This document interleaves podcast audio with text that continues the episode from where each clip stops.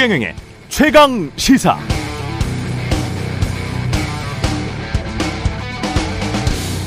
당신이 하는 일이 문제가 아니다. 당신이 하지 않고 남겨두는 일이 문제다. 해질 무렵 당신의 마음을 아프게 하는 일이 그것이다. 마가릿 생스터의 시 하지 않은 죄라는 시의 일부입니다. 이 시의 이 부분 당신이 하는 일이 문제가 아니라 당신이 하지 않는 일이 문제다. 이 부분은 정치인이나 언론인들로선 평생 따라다니는 숙명적 죄 같은 것이죠. 사회적으로 중요한 가치가 있음에도 불구하고 언급을 기피했다거나 인터뷰 때 해야 할 질문이나 답변을 하지 않고 넘어갔다거나 양심상 말해야 할 때 말하지 않았다 또는 덜 할 수밖에 없었다라고 느낄 때 마음이 아리죠. 양심이 있다면 고통스러울 겁니다. 그래서 유권자나 시청자들은 그들에게 이렇게 물어보는 것도 좋겠습니다. 왜 그런 말, 그런 보도를 했어요? 라고 물어보는 대신에 왜 이런 말, 이런 보도를 안 했어요? 왜 중요한 질문, 답변을 피합니까? 라고 한번 물어보시기 바랍니다. 더 아픈 질문이 될 겁니다. 저도 가끔 마음이 아립니다. 네, 안녕하십니까. 9월 8일 세상에 이익이 되는 방송 최경령의 최강시사 출발합니다. 저는 KBS 최경령 기자고요. 최경령의 최강시사 유튜브에서도 실시간 방송합니다. 문자 참여는 짧은 문자 50원, 기본자 100원이 드는 샵 9730, 콩어플 무료고요. 어제 이원우 의원과 유승민 전 의원 인터뷰에서 언급된 대통령 정당 지지율 조사 개요 말씀을 안 드려서 한국갤럽 자체 조사 8월 29일부터 31일까지 조사했고요. 윤석열 대통령 직무수행 긍정평가 33, 정당 지지도 국민의힘 34, 민주당 27%로 조사됐습니다. 자세한 사항은 한국갤럽 홈페이지 참조하시면 되고요. 또 어제 이원욱 의원이 언급한 후쿠시마 오염수 반대 국민 여론조사 개요 환경보건 시민센터와 환경운동연합 바다위원회가 리서치뷰에 의뢰해서 8월 29일부터 30일까지 이틀간 조사한 결과 오염수 방류 반대 72.4, 방류 찬성 의견 20.4%였습니다. 자세한 사항은 환경보건시민센터 홈페이지 참조하시면 됩니다. 오늘 최강시사 뉴스 unboxing 확장판 그리고 김재원, 윤건영 의원 차례로 만나보겠습니다.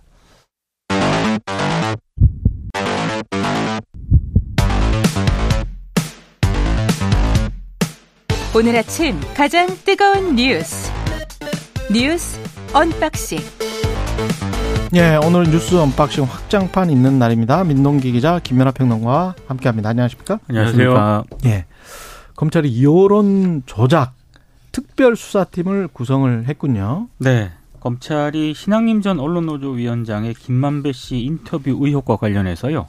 대선 개입 여론 조작 사건으로 규정을 했습니다. 말씀하신 것처럼 특별 수사팀을 구성을 했는데요. 검찰이 언론 보도와 관련해 특별 수사팀을 구성을 한 것은 이명박 정부 때 MBC PD 수첩 광우병 보도 이후 처음입니다. 검찰은 해당 인터뷰를 인용해 보도한 언론사나 해당 인터뷰와 유사한 내용을 보도한 언론사도 수사할 뜻을 일단 시사를 했습니다. 강백신 반부패 수사 3부 부장검사가 팀장을 맡고요. 선거, 명예훼손 등의 전문성을 갖춘 중앙지검 검사 10여 명이 참여를 한다고 합니다. 근데 공교롭게도 허위 인터뷰 의혹 수사를 지휘하는 송경호 서울중앙지검장이 2009년 MBC PD 수첩 사건을 수사했던 검사입니다. 당시 검찰은 제작진 집을 압수수색을 하고 MBC에 대한 압수수색을 시도를 했고요. 결국 제작진 5명을 불구속 기소를 했습니다. 서울중앙지검은 어, 뉴스타파 인터뷰와 관련해서 헌법상 민주주의의 근간인 선거제도를 농단한 중대 사건에 대해서 신속하게 수사해서 전모를 규명하겠다 이런 입장을 밝혔고요. 어, 그리고 어제 여당 쪽에서도 상당히 강경한 발언이 나왔습니다. 김기현 국민의힘 대표가 어, 이른바 그 뉴스타파 인터뷰 의혹에 대해서 국민 주권 찬탈 시도이자 민주공화국을 파괴하는 쿠데타 기도로 뭐라고요? 아, 국민 주권 찬탈 시도이자 예. 민주공화국을 파괴하는 쿠데타 기도로 예. 사형에 처해야 할 만큼의 국가 반역죄다 이렇게 주장을 했고요. 사형에 처해야 할 만큼의 국가 반역죄. 네. 그리고 이제 JTBC가 사과 방송을 하지 않았습니까? 철저한 진상 조사와 책임자 징계는 물론 강도 높은 수사가 필요하다고 했고 그리고 인용 보도하고 있는 MBC와 KBS, YTN에 대해서도 어, 지금 입장을 안 내고 있다. MBC도 침묵을 하고 있다. 이렇게 비판을 했습니다. 그 하나하나씩 사안을 따져보죠. 예. 뉴스타파가 김만배 신앙님의 대화 전문을 공개를 했는데 이 부분 관련해서 좀 이야기를 해보고 네. 그 다음에 이제 그 정치적인 이야기를 좀 해봐야 되겠습니다. 정치권의 이야기들을. 네. 예. 그러니까 뉴스타파가 이제 전문을 공개한 거에 대해서 이제 음. 어 여러 가지 평가가 나오는데 예. 한편에서는 이런 겁니다. 뉴스타파가 이게 지금 뭐 한간에 알려지기로는 당시에 윤석열 검사가 그 조호영 씨한테 커피를 뭐 타주면서 봐줬다 뭐 이런 것처럼 알려지고 있으나 보도의 내용은 그렇다기보다는 그러한 정황을 얘기를 하는 것이다. 박영수 변호사를 당시에 선임을 했고 김만배 씨의 소개로 음. 그 박영수 변호사가 이제 일종의 이제 전관처럼 당시 수사팀에 영향을 미쳤느냐 이거에 대한 어떤 보도 내용이었지 음. 커피를 타줬다 타주지 않았다는 본질이 아니다. 아니다. 뭐 이렇게 주장을 합니다. 그렇죠.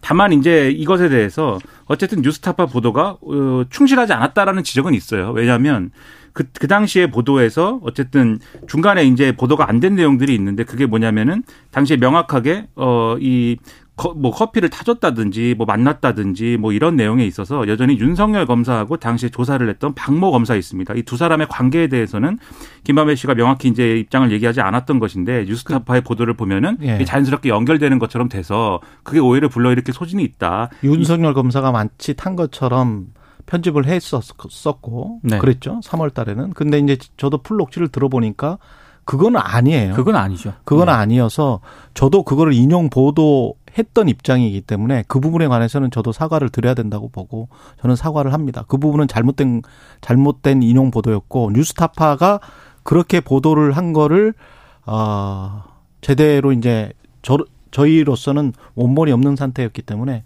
그런 확인을 하지 못하고 그 말씀드리는 거는 잘못된 것이고요. 사과를 합니다. 그거는. 예.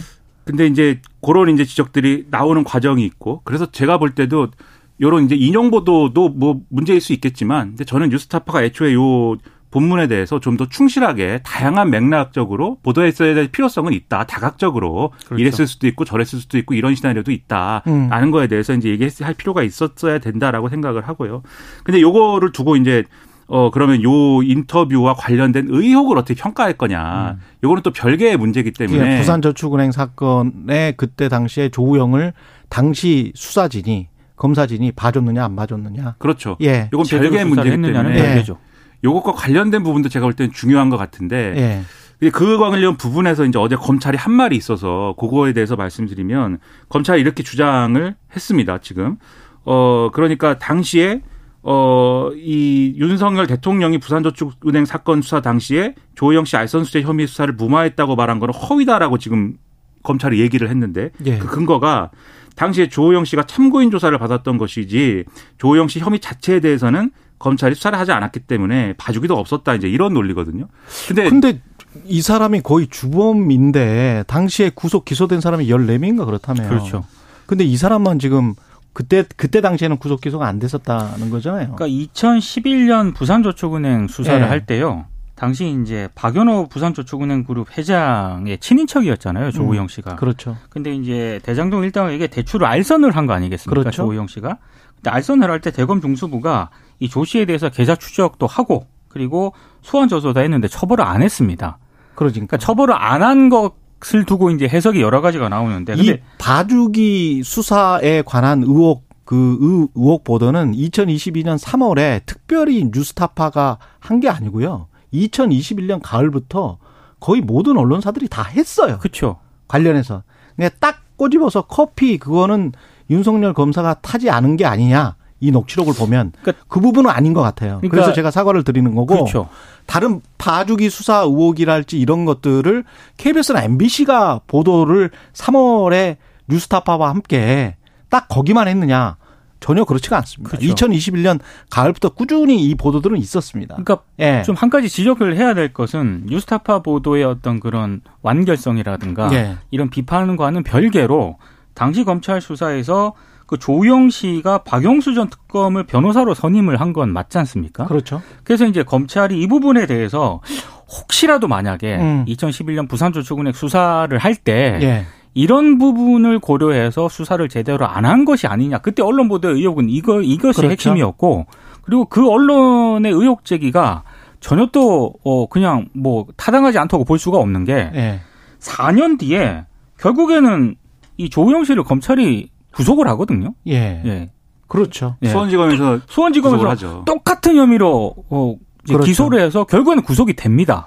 이제 그 4년 뒤에 어떤 그런 수사 결과를 봤을 때 네. 결국에는 그러면 2011년 때 부산저축은행의 어떤 그런 수사가 음. 제대로 된 것인가에 대해서는 언론이 충분히 의혹 제기를 할 수 있는 부분이죠. 다 기억하시겠습니다마는 김만배 누나가 윤석열 어, 선친의 집을 사준 것이 우연의 일치인가와 가지고도 많은 의혹이 있었지 않습니까? 네. 그런 상황에서의 인용 보도 한 부분이 잘못됐기 때문에 전체적으로 민주당을 위해서 KBS, MBC나 뉴스타파가 공작을 벌였다라는 게 지금 여권의 주장이고 사형에 처해야 할 만큼의 국가 반역죄다라는 거잖아요. 김기현 대표는 이거는 어떻게 봐야 됩니까? 잠깐 뭐 검찰 수사 예. 내- 논리에 대해서 잠깐 말씀드리고 넘어가면 음. 그래서 당시에 참고인 조사를 했지 피의자를 조사한 게 아니기 때문에 수사 봐주기도 없었다 이 논리는 애초에 의혹 제기는 왜 수사를 피의자로 안 하고 참고인 조사를 했느냐라는 건데 그렇죠. 그거에 대해서 참고인 조사를 했으니까 수사범위가 아니다라는 거는 예. 답이 안 된다 이 말씀을 드리고 음. 그다음에 인용 보도를 한 게 지금 문제다라는 거에 대해서 이 정권이 거의 모든 것에 어떤 힘을 싣고 있는 게 아니겠습니까? 예를 들면은 방통위도 원 스트라이크 아웃제 얘기하면서 이 사실상 이제 뉴스타파는 인터넷 매체인 거에 대해서도 앞으로는 심의를 할 수 있어야 된다는 것처럼 이제 주장을 하고 폐간 이야기 나오고 있죠. 그렇죠. 근데 방심위는 방심위는 또 이거 긴급 심의를 이제 인용 보도한 언론사나 이런 것들을 이제 긴급 심의를 하기로 하면서 뉴스 타파는 인터넷 매체니까 심의 권한이 없으니까 인용 보도한 공중파들을 혼내주겠다 뭐 이런 거 아니냐 이런 얘기가 나오는 거고 지금 말씀하신 이제 신문 이 등록 취소 이런 거는 서울시하고 문체부 이런 데서 야 이런 이 고- 가짜뉴스 공작하는 매체는 아예 신문 등록 취소해야 되는 거 아니냐 이런 얘기 나오고 거기에 더해서 지금 정 치권이 예를 들면 판사 출신의 김기현 대표가 이거는 국가 반역죄이기 때문에 사형에 처해야 된다 막 이렇게 얘기를 하고 있는 건데 저는 첫째로 그러면 인용 보도라는 점에서 예를 들면 저는 원론적으로 얘기해서 인용 보도를 할 때도 당연히 언론사가 자체 검증을 다 해야죠. 자체 검증 해줘야 이제 원칙적으로는 그렇죠. 예. 보도하는 게 당연히 이제 우리가 가야 될 이상인데 그 어떤 급박한 시기에 대선 후보를 검증을 해야 되는 급박한 시기에 그러한 인용 보도가 완벽하게 되지 않는다라는 현실을 우리가 외면할 수 있는가 첫째로 그 점을 한번 들여다봐야 될 것 같고요. 그리고 한 가지만 제가 또 덧붙일게요. 그 당시를 보면 2021년과 2022년 그 대선 때 국민의힘이 제기한 의혹, 이 최경련 최강시사에서도 많은 분들이 이야기를 했어요. 대장동 그분과 이재명의 구체, 국제 마피아 조폭 연루설, 어, 많이 예. 보도했죠. 현금 김영판 의원이 막 그 현금 따발 사진 들고 그 관련해서 최경련 최강시사에서 나와서 주장하신 의원들이 굉장히 많거든요. 그리고 따로 시간을 드리기도 했고. 네. 근데 그게 증명이 됐습니까? 아니면 허위 뉴스입니까? 가짜 뉴스입니까? 아니면 진실입니까? 지금 정영화 변호사 관련해 가지고 지금 기소가 됐잖아요. 그러면 어떤 거는 가짜 뉴스이기 때문에 사형에 처해야 할 만큼의 국가 반역죄. 그런데 그게 당시 윤석열 검사의 커피 요것과 관련해서 이거는 국가 반역죄고 이재명의 국제 마피아 조폭 연루설이 지금 허위일 가능성이 상당히 높은 상황인데 이거는 국가 반역죄입니까? 아니면은 뭐 어떻게 되는 거죠? 이거 뭐 어떤 기준으로 국가 반역죄를로 처단할 가짜 뉴스를 선정을 하는 겁니까? 그걸 집권 여당이나 정부가 이렇게 마치 과거에 1940 한 몇 년도에 그 무슨 그 이념 전쟁을 벌였던 그런 극우 세력들처럼 사회 전체를 몰아가고 있는 거 아닌가요? 지금 지금 어찌됐든 그 가짜 뉴스 하나 하나씩 구별해야 되는 거 아닙니까? 대한 대책을 방통위가 일단 하겠다라고 공식적으로 입장을 밝힌 상황이죠. 그런 식으로 겁을 주고 막 공세를 취하는 게 과연 자유민주주의 국가의 이성적인 논인가요? 그러니까 언론이 뭘 보도했다고 해서 그 잘못됐다고 해서 사형을 시켜야 된다라는 거는 중국이나 북한 정도의 나라가 아니면 있을 수 없는 일이고 그 언론에 대해서 책임을 지우는 건 다양한 방식이 있는 거 아닙니까? 꼭 꼭 목숨을 거둬야지 뭐 그게 되는 겁니까? 아니지 않습니까? 그러니까 그런 부분 말씀드리고 그다음에 가짜 뉴스에 대한 대책을 정말로 이 방통위나 이런 나라에서 하고 싶으면은 대통령의 심기를 건드리는 보도를 한 매체들을 혼내주는 방식이 아니라 그런 방식이 아니라 정말 언론 환경을 어떻게 바꿀 수 있느냐를 두고 고민을 했으면 좋겠어요. 왜냐하면 대다수의 가짜 뉴스라는 형태의 그런 뉴스들은 언론사가 예를 들면 책임 있는 어떤 방식으로 하지 않습니다. 예를 들면 아예 이제 소스가 불분명한 것들이 이제 어떤 이 유튜브라든가 이런 걸 통해서 돌아다니게 만들고 그다음에 그거를 인용 보도하는 방식으로 된다거나 뭐 이런 사례도 있지만 아예 언론사가 자체적으로 생산한 뉴스에 가까운데 또 언론사가 보도하지 않는 방식으로 되는 게 있어요. 무슨 얘기냐면 이 신문이라는 걸 만들 때 지면으로만 만드는 게 아니지 않습니까? 인터넷으로 하지 않습니까? 그리고 인터넷에 낮에 생산되는 기사들 같은 경우에는 예를 들면 조선일보 같은 경우에는 조선일보 NS라든지 이런 이제 별도 법인이 있잖아요. 그렇죠. 별도 법인을 통해서 이 검증되지 않은 기사나 이런 것들이 막 쏟아져 나오는 경우도 있어요. 그게 예를 들면 지난번에 그 이제 그 건설노조 관련 사안에 대해서 이제 나왔던 보도라든가 네. 이제 그런 것들이 거기에 정확하게 해당하는 거고 그거에 대해서는 조선일보라는 본사는 책임을 안 져도 이 별도의 이제 법인이 분리되어 있는 그러한 이제 외주에 가까운 회사들이 이제 책임을 지는 방식이 되는 것이기 때문에 가짜뉴스 예. 근절 그렇게 해서 안 되는 거거든요. 그렇죠. 그러니까 이렇게 정책적으로 접근한다면 저는 그것에 대해서 뭐 그렇게 할 수 있다라고 보는데 지금 방식은 예를 들면 외신을 인용 보도한 것도 그러면 다 현장에 가서 검증하지 않았으면 그거에 대해서 다 가짜 뉴스라고 책임을 물을 겁니까? 그러니까 그런 방식으로 되는 게 아니다 이게 그 점을 지적을 하면서 사실을 확인을 하기 위해서 가령 이땡땡 바이든 날리면 본인이 이야기해야 돼요. 그렇죠. 본인이 말을 했잖아요. 근데 대통령실에서 홍보수석이 이상한 바이든 날리면 이러면서 전 국민 청력 시험하고 그다음에 외교부는 외교부가 왜 MBC와 소송을 지금 벌이고 있는지는 모르겠는데 네. 본인이 그런 말을 안 했으면 본인이 언중에 제소를 하고 그것 그것도 안 되면 소송을 해야 되는 것이겠죠. 아니면 대통령실이 나서야 되는 것이겠죠. 근데 그것과 관련해서는 사실 확인이나 팩트 체크를 하지를 안, 해, 안 하고 또는 뭔가 좀 뭐 이상하다. 뭐 박종훈 대령 사건도 마찬가지고 양평 고속도로 사건도 마찬가지고 국민들이 생각할 때 어 명확하게 좀 해 주십시오라고 하는 것들은 팩트 체크를 안 해줬었을 때 그러면 보도를 만약에 정부에서 알고 있는 진실을 이야기를 안 해주고 확인을 안 해줬는데 나중에 보도를 이런 의혹이 있으니 보도를 했는데 그게 만약에 틀렸어요. 정부는 계속 거부를 해. 그랬을 때는 다 사형 당하는 건가요?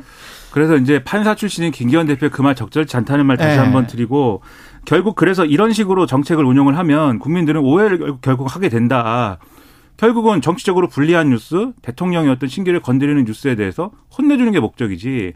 가짜 뉴스가 뭐냐, 그리고 가짜 뉴스 근절 어떻게 할 거냐, 언론 신뢰도를 어떻게 올릴 거냐에 대해서는 자기들이 정파적으로 판단하는 거 외에는 별로 기준 없는 거 아니냐 이런 오해를 할 수 있는 방식이기 때문에 이렇게 문제를 풀지 마라 그렇게 말씀드리겠습니다. 날씨 교통 정보 듣고 와서 뉴스 unboxing 확장판 이어가겠습니다. 최경영의 최강 시사는 여러분과 함께합니다. 짧은 문자 50원, 긴 문자 100원이 드는 샵 9730. 어플 콩과 유튜브는 무료로 참여하실 수 있습니다. 네, 최경영의 최강 시사 뉴스 unboxing 확장판 이어가겠습니다. 7098님이 unboxing 확장판 뉴스 평일 내내 듣고 싶다고 이런 말씀. 5일 내내 방송해 줬으면 좋겠습니다. 감사합니다. 예. 윤석열 대통령은 안보리 상임이사국 제재를 지킬 책임이 있다. 그리고 중국과 별도 회담을 하겠다는 거죠. 그러니까 리창 예. 중국 총리와 인도 인도네시아 자카르타에서 만났거든요. 예. 만나서 한일 중 정상회담이 빠른 시일 내에 한국에서 이루어질 수 있도록 협조를 해달라라고 당부를 했고요. 음. 어, 리 총리가 적극 호응하겠다라고 답을 했습니다. 그래서 한중일 정상회담이 연내 개최되는 것 아니냐 이제 이런 전망이 나오고 있는데요. 사실 한중 간 최고위급 인사회담이 이루어진 게 10개월 만입니다. 51분 정도 리 총리하고 만나서 양국 현안과 협력 방안을 논의를 했고요. 만약에 한중일 정상회의가 성사가 되면 윤석열 대통령은 지난해 11월 인도네시아 발리에서 G20 정상회의 때 그때 이제 시진핑 주석을 만났었거든요. 그러니까 두 번째로 이제 만나게 될 가능성이 있습니다. 아, 그리고 지금 방금 아까 말씀하신 것처럼 윤석열 대통령이 북핵은 우리에게는 실존의 문제다. 북핵이 해결되지 않으면 한미일 협력 체계는 더욱 공고해질 수밖에 없다. 이렇게 얘기를 했고 중국이 안보리 상임 이사국으로서의 책임과 역할을 다해달라. 북한이 한중 관계 발전에 걸림돌이 되지 않도록 협력을 하자. 이렇게 얘기를 했고요. 중국에 향하는 메시지입니다. 그렇습니다. 예. 여기에 대해서 리 총리가 한중은 가까운 이웃이다. 먼 친척보다 더 가까운 이웃이 협력하고 잘 지내면 훨씬 소중하고 가치 있는 관계가 될 것이다라고 답을 했습니다. 음. 네, 리 총리가 회담에서 한미일 밀착 행보와 관련해서는 직접적인 반응은 일단 내놓지 않았습니다. 그러니까 윤 대통령이 요청한 북한 문제와 관련해서도 구체적인 답은 내놓지 않았는데요. 일단 언론들의 해석을 보니까 한중 관계 개선 의지를 확인하는데 좀 방점을 둔 것 같고 음. 예민한 이슈는 일단 언급하지 않은 것 같다 이렇게 풀이를 하고 있습니다. 일단 만난 게 좋은 것 같습니다. 그렇습니다. 예. 그렇죠. 어제도 말씀드렸듯이 우리 정부는 이제 고민이 있을 수밖에 없는 거여서 예를 들면 전날에 이제 아세안 플러스 3 정상회의에서도 어, 얘기를 했습니다. 한일 관계 개선을 통해서 한미일 삼국 협력을 한 것처럼 한일 중 삼국의 협력을 활성화하는 게 이제 어떤 아세안 플러스 3 협력의 새로운 도약을 위한 발판이 될 거다. 이런 언급도 나왔고 해서 뭔가 관계 개선을 모색을 하는 건데 다만 이 논리가 이제 지금 오늘 이제 우리가 다룬 요 논리는 전제 조건이 있는 거잖아요. 북핵에 대해서 중국이 책임 있는 역할을 해야 그렇죠. 또 이런 이제 협력이 이루어진다라는 건데 그 문제하고 또 경제적인 협력이나 이런 건 좀 분리할 필요가 있지 않을까라는 게 제 생각이고 왜냐하면은 그 쉽지 않을 것이기 때문에 그게 이게 사실은 이명박 정권, 박근혜 정권 때도 중국에 대한 이제 접근법 중에 하나가 북핵에 대해서 일정 정도 역할을 해달라는 걸 전제로 접근하는 게 있었습니다. 근데 그때도 사실은 그렇다고 해서 북한이 뭐 중국의 말을 다 듣는 것도 아니고 어려운 부분이 있거든요, 분명히. 그래서 요걸 전제로 다 해버리면 이제 어려울 수 있다 이런 말씀드리고 또 하나 난관이 될 수 있는 게 북한하고 러시아 관계가 지금 계속 이제 가까워지고 있기 때문에 이게 문제예요. 오늘도 보니까 어, 노동신문이 그 주장을 했더라고요. 지금 전술 핵 공격 잠수함을 건조를 했다. 이거 공개를 했는데 그렇지 않아도 최근에 이제 그 우려가 있었습니다. 이 전술핵 잠수함이라는 거는 SLBM을 발사, 발사할 수 있는 수중에서 요 잠수함이기 때문에 요거를 북한이 거의 이제 완성을 한 것 같다. 그들의 주장에 음. 따르면 그렇죠. 예. 그래서 요거를 우리가 정보를 이제 찾아보면은 이 건조하고 있는 과정이나 이런 것들이 잡힌 게 있어서 거의 요거는 완성을 한 것 같다. 근데 문제가 뭐냐면 이 잠수함이 오랫동안 어떤 자맹을 해야 되지 않습니까? 그렇죠. 그러려면 핵 추진 엔진이 필요하거든요. 그렇죠. 지금 북한이 만들었다고 하는 잠수함은 핵 잠수함이 아닙니다. 예. 근데 만약에 러시아와 러시아의 김정은 위원장이 만약에 에, 푸틴 대통령하고 정상회담을 한다고 하든지 그럴 경우에 그걸 달라고 할 때 러시아가 네. 이제 줄 거냐 안 줄 거냐에 대해서 지금 논란이 많아요. 음. 혹시라도 이런 정세가 중국의 태도나 역할에 영향을 미칠 수가 있는 것이기 때문에 그것까지 고려해서 우리가 전략을 세워야 된다. 러시아가 만약에 이렇게 다 북한에 대해 지원을 한다고 할 때 그러면 중국이 가- 갖는 레버리지는 훨씬 더 약화될 거거든요. 그런 점까지 고려해 가지고 지금 대중 전략을 짤 필요가 있다 이런 생각이 듭니다. 그리고 대북 송금 의혹과 관련해서 이재명 대표는 9일에 에, 검찰 출석하기로 했네요. 9일이면 내일이네요. 내일입니다. 수원지검에 출석을 해서 조사를 받기로 했는데요. 사실 이제 이 출석 일정을 둘러싸고 검찰하고 신경전을 계속 벌이지 예. 않았습니까? 그랬죠. 근데 검찰이 일단 7일에서 9일 사이에 출석을 하라라고 일단 요구를 했기 때문에 일단은 검찰 측의 요구를 받아들인 것으로 일단 평가가 되고 있습니다. 근데 민주당 박성중 대변인이 어제 입장을 내놓았는데 이재명 대표에게 정기국회 출석 의무도 포기하고 나오라는 사상 초유의 검찰이 강압 소환을 요구했다. 그리고 헌법이 규정한 의정 활동을 부정하는 검찰의 반헌법적 행태에 깊은 유감을 표한다. 이렇게 이제 강하게 좀 비판을 했습니다. 근데 만약에 내일 조사가 이루어지게 되면은요, 어, 이재명 대표가 올해 들어서 다섯 번째 검찰 소환 조사를 받게 되는데 예. 이것도 약간 변수가 있습니다. 지금 단식이 길어지면서 이재명 대표 건강이 그렇게 좋지 않은 상황이거든요. 그래서 만약에 내일 조사를 받는다 하더라도 온전히 검찰 조사가 진행될 수 있을 것인가 여기에 대해서는 조금 미지수로 남겨놔야 될 것 같습니다. 그런데 이제 조사를 뭐 받기로 했으면 또 충실하게 받는 게 필요하고 그 다음에 또 조사를 받겠다는데 거기에 대해서 또 국민의힘 쪽에서는 무슨 황제 조사, 황제 출석이다 이렇게 얘기하는데 조사를 받으면 되는 거지 않습니까? 그러면 어쨌든 받겠다고 해도 문제고 안 받겠다고 해도 문제면 어떡합니까? 그러지 말고 이제 조사를 자연스럽게 받는 걸로 하고 이제 논란이 될 수 있는 거는 이제 이후에 이제 체포동의안 처리 일정이나 이런 걸 것 같아요. 일달에 국회 본회의가 21일, 25일에 이제 어, 예정이 돼 있을 것인데 이때 처리한다고 했을 때는 21일 날 체포 동의안을 보고하고 25일에 처- 이 표결을 하는 이런 일정으로 진행이 되는 거죠. 그럴 경우에는 이제 아무래도 추석 전에 어쨌든 체포 동의안 표결 처리 결과가 나올 거고 그거에 따라서 이제 이 정치 뉴스나 이런 것들이 여러모로 바뀔 수 있는 거니까 그거에 따른 정치적인 어떤 셈법이라든가 정치적 논란 이런 것들은 확실히 이제 좀 뜨거워질 것 같습니다.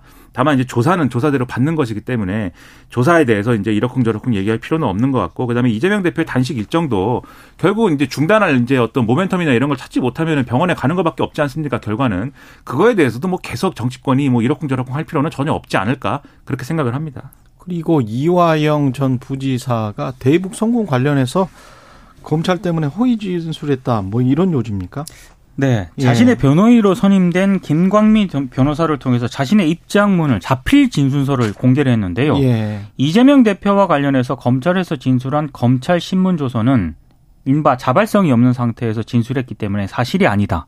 그리고 거듭 밝히지만 이화영과 경기도는 쌍방울의 김성태 등에게 스마트팜 비용뿐만 아니라 아, 이재명 지사의 방북 비용을 요청한 적이 결코 없다. 이렇게 입장을 밝혔고요.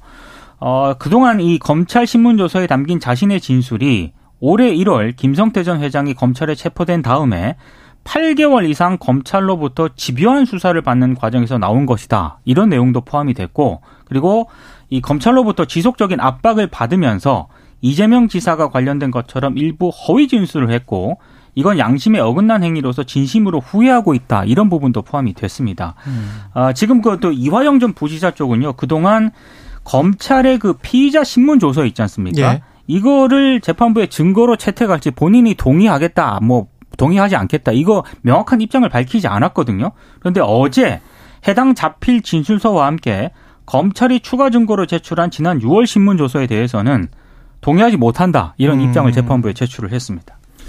그러니까, 이, 증거로는 이제 못 채택되네. 그렇게 그렇습니다. 되면. 그죠? 예. 그러니까 이화영 전 부지사 관련 수사와 재판이 왜 이렇게 우왕좌왕하고 이분 진술이 왜 이렇게 왔다 갔다 하고 몇 번씩 뒤집히고 이러는지를 모르겠습니다. 그래서 이화영 전 부지사가 검찰에 의해서 어떤 외압이 있었거나 그런 것이 확, 확실히 맞는지 이런 것들도 이제 검찰이 아니면 나중에라도 수사를 해봐야 될 필요성이 있다고 생각이 되고요. 검찰이 진술에만 의존하지 말고 증거를 찾아내는 게 그러니까 무엇보다 중요한 것 같아요. 재판 공판에서 예. 예, 그 진행을 좀 봐야 될 것 같습니다. 음. 그렇습니다. 그렇기도 한데 검찰은 근데 이걸 또 이 일종의 이제 사법방해다 이렇게 보고 있는 거지 않습니까? 그래서 사법방해다. 지금 그렇습니다. 지금 이제 이재명 대표에 대한 예를 들면 구속영장을 작성한다라고 하면 예. 이 문제까지 어 예를 들면은 이, 이게 경기도 문건이 뭐 재, 재판 이 경기도 문건이 유출이 된다든지 재판 조서가 유출이 됐다든지 이런 문제가 있잖아요 지금 음. 그런 문제까지 다 엮어서 사법 방해 혐의를 영장에 적시하겠다 뭐 이렇게까지도 언론에 설명을 하고 있는데 음.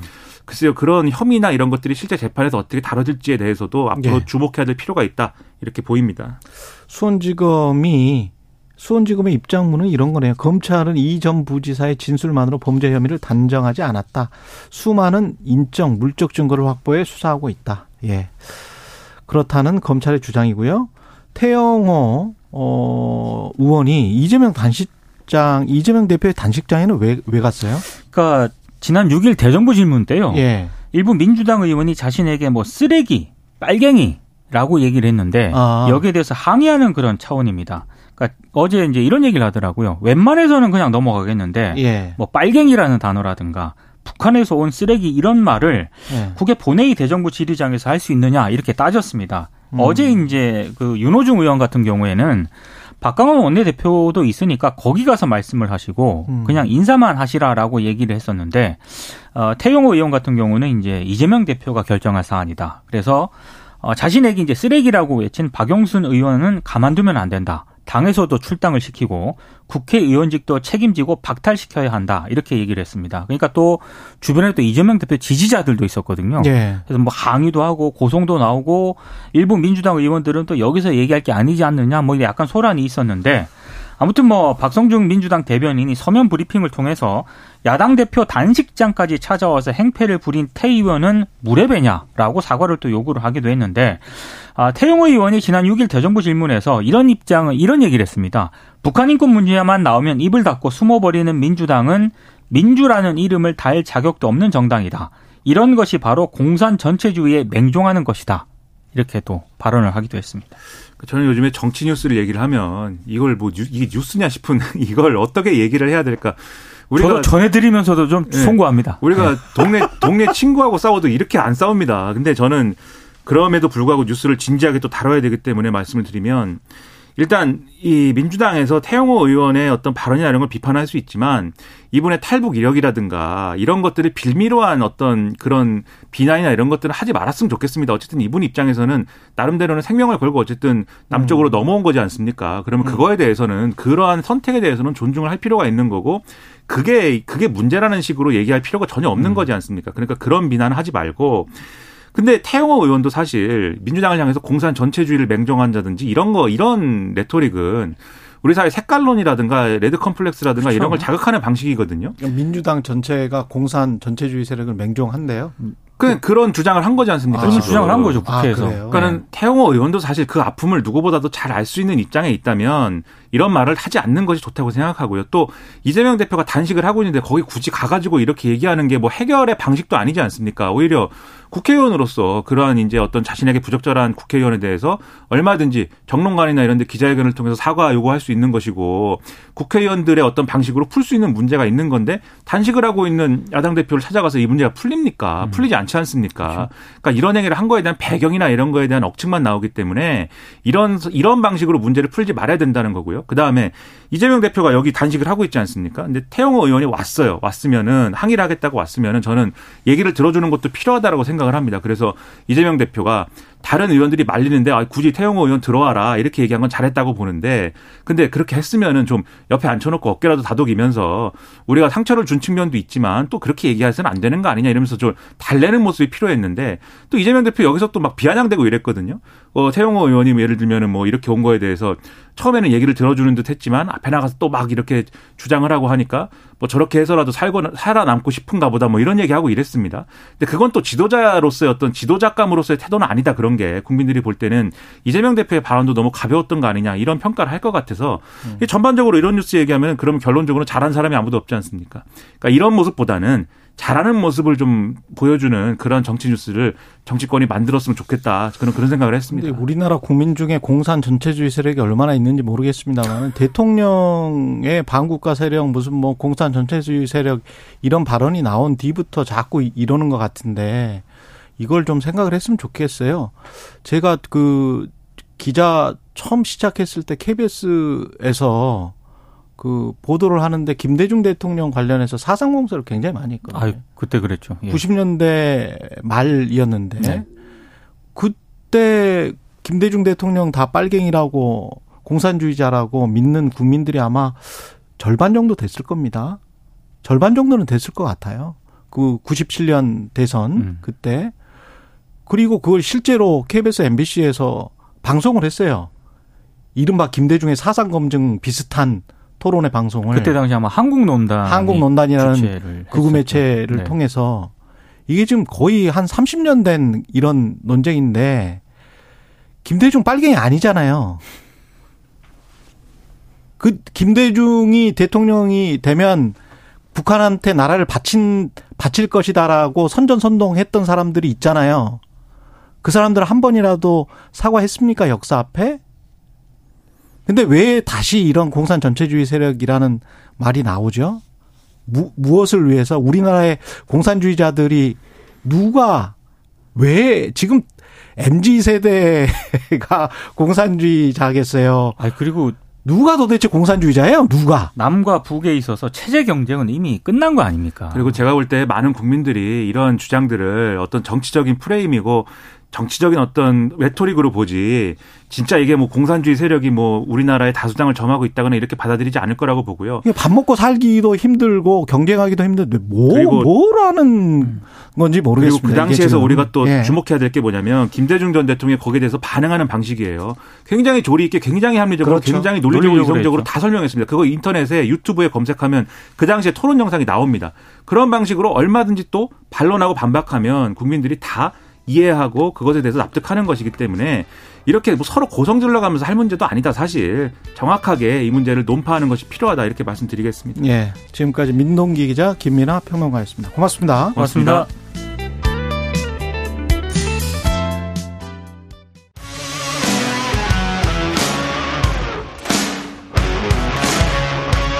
오늘 하루 이슈의 중심 최경영의 최강 시사.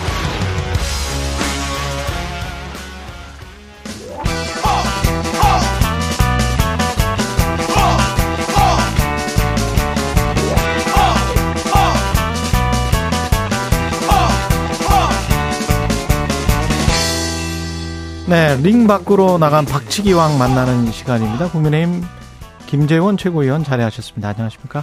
안녕하세요. 예. 이재명 대표가 9일 검찰 출석하기로 했다고 하는데 검찰 입장에서는 어떨까요? 이게 일정을 조율하다가 어, 이제 검찰이 제시한 7일부터 9일 중에서 9일에 그냥 그럼 나가겠다. 그러면 허를 찔린 격입니까? 아니면 예상이 됐던 수순입니까? 어떻게 보세요? 뭐 일단 저는 일단 저는 이재명 대표가 9일 전에 9일 그 출석하겠다고 음. 어, 말씀을 하셨지만 예. 지키지 않을 거라고 생각했어요. 아. 당초에는. 근데 아마 아, 지키지 않을 거라고 생각하셨어요? 그, 그 말을 하고 난 다음에 그렇죠. 아. 근데 요즘 보니까 뭐 그렇진 않고 음. 9일 나가겠다고 보여져요. 근데 음. 어 9일이면 이제 며칠 안 남았잖아요. 내일이 그러죠. 내일이에요. 네. 그러니까 음 12, 12일, 13일 뭐 이런 때는 이제 어, 들것에 실려서 사실상 음. 진술을 못 하겠다 이런 작전으로 봤는데 예. 뭐 9일 나가겠다고 말씀하시고 못 나가겠다고 하기는 좀 어려운 것 아닌가. 그렇겠죠. 그러니까 당초에 12일이라고 했을 때는 어. 뭐 들 것에 실려서 또는 뭐 그 건강이 나빠서 도저히 진술 못 하겠다 이렇게 어 그렇게 해서 검, 인위, 검찰 조사 회피용 네 인위적으로 그 단식을 했다라는 인식을 심어주면 어그 국민 여론이 예 네, 그 여론도 여론이고 음. 또 이제 법원에서 영장 심사를 했을 아. 때뭐 더 좋지 않은 결과를 가져올 수가 있다 이렇게 판단을 했을 텐데 음. 9일 출석을 해서 내가 할 말은 했다. 물론 뭐 진술을 크게 하지는 않으실 걸로 보입니다만 예. 어쨌든 그렇게 하고 또 의원들에게는 내가 이만큼 노력을 하고 있다. 음. 그렇게 해서 예를 들어 체포 동의안이 부결되는 상황까지도 예상을 할 수 있다고 보고 음. 뭐 그런 좀 결정을 한 것 아닌가 생각해요. 그러면 그 다음에는 검찰이 수순이 어떻게 될까요? 체포영장 발부를 온, 언제 어느 시기 정도에 할 일이라고 보세요? 발부는 하기는 하, 하겠죠. 음, 일단 예, 제가 봐서는 검찰에서는 네. 그 어, 이화영 뭐 부지사가 진술을 또 좀 번복했다 뭐 이런 이야기가 나오던데 검찰 압박에 의해서 한 거다 허위 진술이었다. 네. 그렇게 지금 이야기를 하고 있습니다. 네. 예. 그래서 이제 그 진술이 저 뭐 압박인지 아닌지 그 음. 진술 과정은 아마 검찰이 틀림없이 녹음도 하고 음. 변호인도 어 동석하거나 음. 여러 가지 그 저그 그 어, 정황을 다 그 갖추었겠죠. 솔직히 아. 말씀드려서 이화영 어, 부지사가 진술을 할 때 그런 어, 진술하는 내용을 그냥 검사가 뭐좀 음. 조금 강압적으로 내지는 음. 둘이 앉아서 진술을 받거나 뭐 그 정도로 끝나지는 않았을 거라고 생각해요. 음. 어, 그렇지만 지금 개정된 형사소송법에 따르면 과거에는 검사 앞에서 진술한, 진술한 내용은 모두 증거 능력이 있지만 지금은 음. 그 증거 능력에 대해서도 어 이제 재판정에서 그 예. 여러 가지 또 다른 판단을 하기 때문에 예. 어찌 됐든 그런 상황은 둘째치고 음그 백현동 사건이라든가 그런 사건만으로도 굉장히 또 이재명 대표에게 불리한 상황이 조성될 수 있거든요. 대북 송고봉원 말고도 그렇죠. 예. 네. 그래서 저는 저는 이런 사건 일련의 사건이 충분히 뭐 제가 수사 기록을 보지도 못했고 수사 과정에 참여하지도 못했지만 분명히 구속 사안이 이 충분히 되는 음. 그런 어 지금 아마 증거가 수집되어 있을 거라고 예상을 해요. 음. 그리고 또 이재명 대표도 그동안 보여준 것이 겁에 질려 있는 모습이었지 당당한 모습은 아니었거든요. 예. 어, 그렇기 때문에 어, 이재명 대표가 이, 저 노리는 것은 오히려 체포동의안 부결이 아닐까 그런 생각이고 음. 검찰은 수사가 끝나면 뭐 9일날 진술을 하고 중간에 아마 이재명 대표가 뭐 힘들어서 진술 못하겠다 하면 네. 못하겠다고 하는 그런 기록을 그대로 남겨서 예. 어 준비가 되는 대로 빠른 시일 내에 구속영장을 청구하지 않을까 그렇게 생각합니다. 예.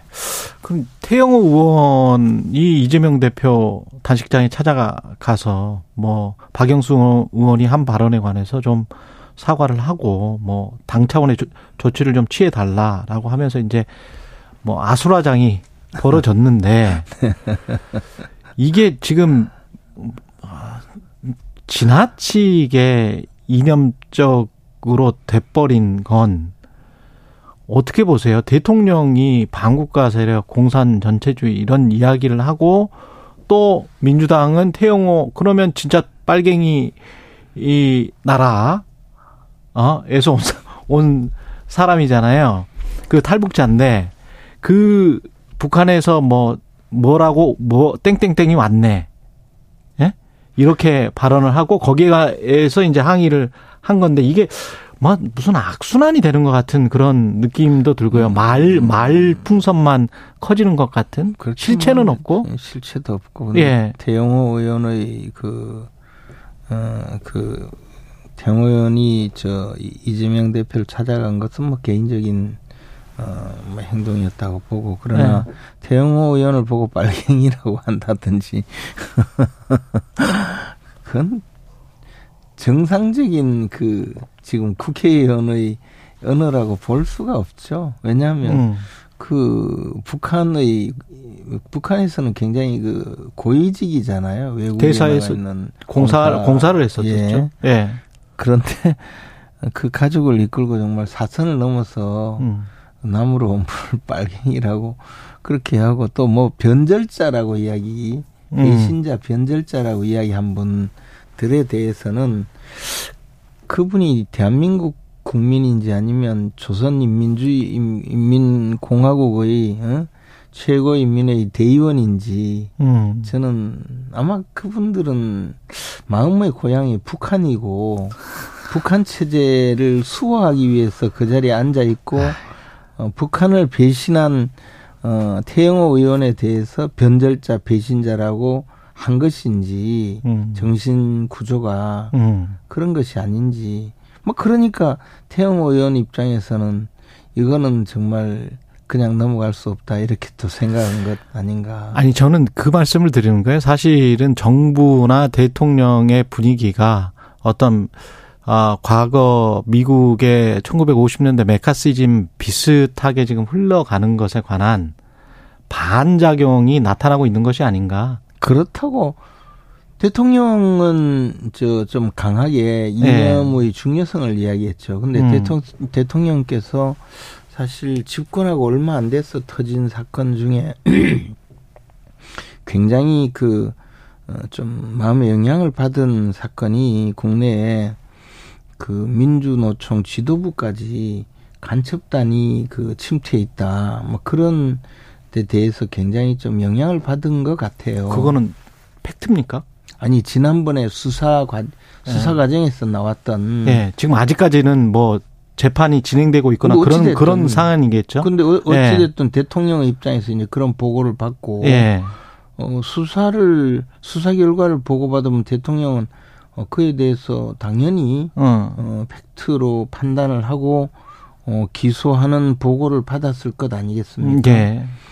그런 대통령의 입장에서 뭐 그런 사건요. 민 예, 과거에 보면 또 국내의 그 어, 변호사들이 음. 끼어들어서 몇 년씩 끌어서 결국은 유야무야 시키는 사건 제가 많이 봤는데 재판 그 결과까지 나오고 나서 대통령이 판단해야 되느냐 이런 식으로 이야기한다면 뭐 그거는 제가 어, 답변할 사안은 아니고요. 어쨌든 음. 대통령은 그런 입장에서 어, 대한민국의 그 방향을 올바르게 정립하겠다는 생각이었고 음. 이번에 그 태영호 의원의 어, 어떤 행동은 음. 일탈적인 대통령, 일탈적인 건가요? 아니요 대통령의 말씀이나 그것과는 좀 상관이 무관, 없다 무관한 것이죠. 그리고 예. 태영호 의원 보고 변절자 배신자고 빨갱이가 뭡니까? 아마 그랬다. 저는 뭐 사적으로 예. 그 교분이 있는 분은 아니지만 예. 해도 너무한다는. 예. 지금 그 민주당 내에서 서른 의원 그 다음에 이재명 대표도 약간 비슷한 뉘앙스잖아요. 네. 탄핵의 뉘앙스 끌어내려야 된다. 근데 뭐 서른 의원은 늘 저 이재명 대표 구속된다고 하더니 요즘 이제 조금 또 이재명 대표가 이러다가 어뭐뭐 뭐 어떻게 돼, 저 끝까지 가나 싶어서 그러는지는 잘 모르겠고 또 이재명 대표도 탄핵을 하자고 직접 뭐 말씀하신 것은 없어요? 아니라고. 네. 다만 탄핵 이러다가 뭐 이게 뭐 탄핵의 사유 아니냐는 이야기를 한 것 같은데. 국민 민복에 반하면 끌어내려야 한다. 네. 네. 근데 어 빨리 끌어내리고 교도소 보내야 될 분은 이재명 대표 같은데 저는 네. 그러나 어찌 됐든 이 지금은 탄핵이 불가능하잖아요. 대통령의 탄핵은 음. 제적 3분의 국회 제적 3분의 그렇죠. 2의 동의를 얻어야 하고 예. 과거처럼 박근혜 전 대통령 때처럼 음 당시 여당의 그 당내에서 상당히 많은 사람들의 어 동조를 얻고 어그 대통령의 반대파들이 함께 참여해서 탄핵을 할 때만이 가능한 상황이잖아요. 현재 의석 구조로 보면 그럼 탄핵은 애당초 불가능해요. 근데 탄핵이란 이야기를 최근에 자꾸 하고 이상민 장관에 대해서 탄핵도 해보고 뭐 여러 가지 한 것 자체가 저는 음. 민주당이 탄핵에 너무 그 탄핵의 추억에 너무 빠져 있는 것 아닌가. 탄핵을 통해서 박근혜 정권을 몰락시킨 그 과거의 영광, 그 예. 시대의 영광에 빠져서 지금 뭐 조금만 어 자신들에게 그 할 만한 그 이야기할 만한 어 거리만 생기면 탄핵 탄핵하고 있는 것 아닌가라는 생각이 들어요. 예. 마치 몰락한 왕조의 후예가 예. 나 옛날에 그래도 전하 소리 들었어. 뭐 그런 이야기 있잖아요. 그렇게 하듯이 그거는요 꿈속에서 해야 될 이야기고 현실의 이야기는 아니죠. 예. 그리고 강서구청장 후보를 어 공직선거법 위반이라는 무공천 사유에 해당이 안 돼서 후보를 아 어, 내게 됐다. 이렇게 지금 국민의힘이 밝힌 거죠. 김태우 그러면 전 청장이 아니 뭐 우리 당의 이제 예. 저 과거에 보면 예. 저 곽상도 의원의 경우에 그 비리 혐의가 있었다 해서 무공천을 했거든요. 그때 예, 제가 예, 보궐선거 예. 나가려고 했다가 예. 돌아왔잖아요. 그래서 뭐 무공천 하는 것은 이제 통상적으로 그 당의 예. 어, 그 사유로 어. 어 보궐선거가 되었을 때 국민들에게 또 후보를 내는 것은 보궐선거에 후보를 내는 것은 옳지 않다 뭐 이런 입장으로 과거에 한 번씩 뭐 그런 경우가 있었는데 그것도 뭐 늘 그렇게 하지도 않았고 음. 뭐또 어떤 경우에는 뭐 이런 경우에는 국민의 판단을 받는다 국민의 심판을 받자 뭐 그런 이야기로서 어 결정을 했는데 이번 김태우 청장의 경우는 사실은 그뭐 그 일종의 공익 제보자이고 그 공익 제보자임을 감안해서 사명까지 했기 때문에 공천을 하는 것 자체가 그 문제가 없다 이렇게 판단한 것이죠. 예. 당에서 음. 그래서 이미 공천 관리위원회를 구성을 하고 공천 작업에 들어갔는데 아마 저는 김태우 청장을 어, 공천하리라고 생각을 합니다. 김태우 청장 공천하리라. 네. 그러면 국민의힘이 승산이 있습니까? 시간은 거의 다 돼가고 있는데요. 어떻게 보세요? 굉장히 큰 차로 질 수도 있다. 는 관측도 있더라고요. 막 그렇게 되지는 않는다고 봅니다. 그렇게 되지는 않는다.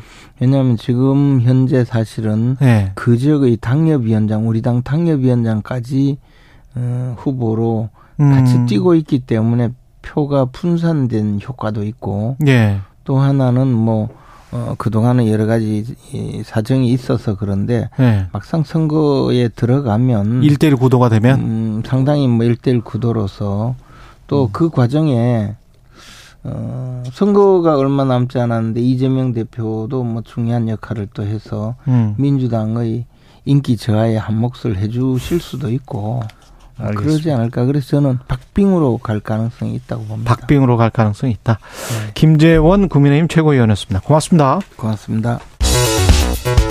여러분은 지금 KBS 1라디오 최경영의 최강 시사와 함께하고 계십니다.